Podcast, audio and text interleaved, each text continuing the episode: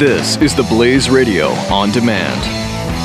2017 is going to be a volatile economic year. We may see politicians throughout the world attempting to control central bank policies. Several renowned financial analysts have warned that political interference in central bank policies may mean our economic misses of inflation and growth targets. Gold is an international currency that can't be issued or controlled by governments. If you don't have the only hard currency that has outlasted every politician and every failed idea of governments for centuries, you need to speak to Goldline right now and learn how easy it is to add gold to your portfolio or IRA. Now is the time to diversify your financial portfolio by adding gold. Call 1 800 913 Gold. Buying real gold is easy and fast at Goldline. And you're going to be happy that you finally made the call. 1 800 913 4653. Goldline also offers price protection against short term market fluctuations on qualifying purchases. So buy with confidence. Read Goldline's important risk information and find out if buying gold is right for you. Call Goldline 1 800 913 4653. 653.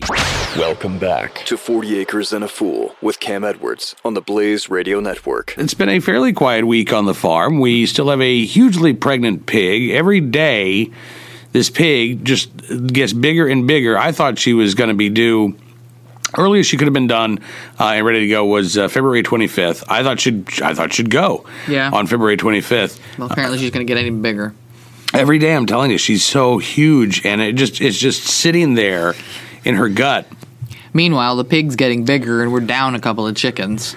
Yeah, oh yeah, that's the other news. Uh, we are down to three hens and one of the one pullet. seven pullets that we got. Yeah, yeah, yeah. So yeah, I found a. Uh, you said there was a, a bunch of feathers in the backyard. White feathers from the older white hen that we had. Right. And I found, she apparently was a fighter because I found them all over the yard. Oh, there yeah. was some over by the cistern, and then there were more over by the blueberry bushes, and then Oh. Bullet found a clump of them over by the fence line. Oh. Uh, so, you know, a good like 60 or 70 feet of where she was being dragged off and clearly still fighting. I know. It makes me angry. I think it's got to be a fox. I'm sure it's a fox because they're the only thing small enough to be that sneaky. Right. So we might have to put out traps again because uh, they are awfully sneaky. Yeah. After we finish with our podcast today, um, we're heading to Lowe's to pick up some.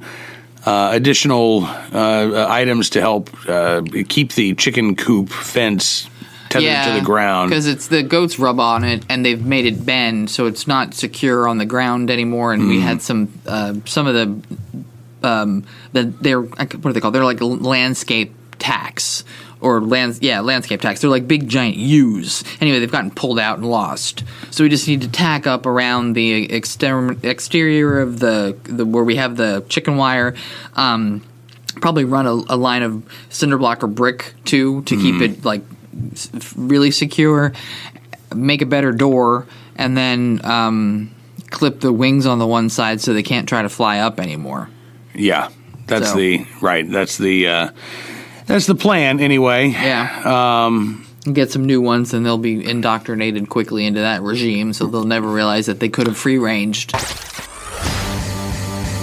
40 Acres and a Fool with Cam Edwards on the Blaze Radio Network.